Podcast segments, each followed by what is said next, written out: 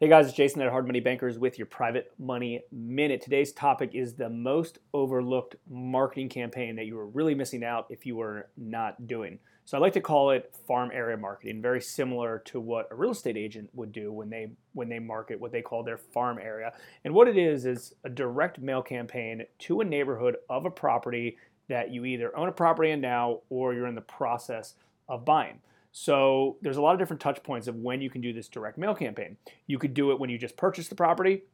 You say, hey guys, let's just know I'm in the neighborhood, we're renovating the house. If you have any issues, please feel free to reach out to me directly. We're going to be on site, right? It's a good opportunity to meet everybody slash get some more deals from them in the future. Another drop, uh, mail dropping for that same thing is uh, coming soon or for sale postcard. Maybe you can sell the property yourself without going through uh, real estate agents and things like that.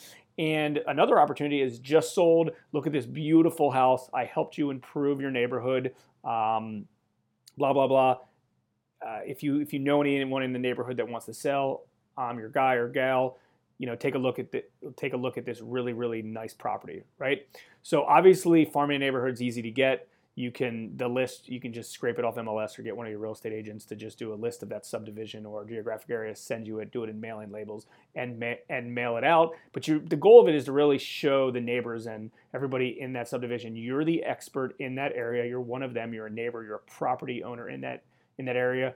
Your goal is to improve that neighborhood, put a good quality and buyer in there, and make a really, really, really nice house and there's a lot of different opportunities to hit them. Again, to recap, send a mailing out when you buy it, send a mailing out when you're under construction, send a mailing out when you're selling, send a mailing out when it's sold. There's a lot of different ways to save money and potentially get other opportunities just by hitting an area that you know really, really well. And one of my other favorite reasons for doing is I know the area really well because I just bought a property there. So when anyone calls me as a lead, say, hey, I got a postcard, how much can you pay? I know exactly what it is for the most part what it's going to sell for.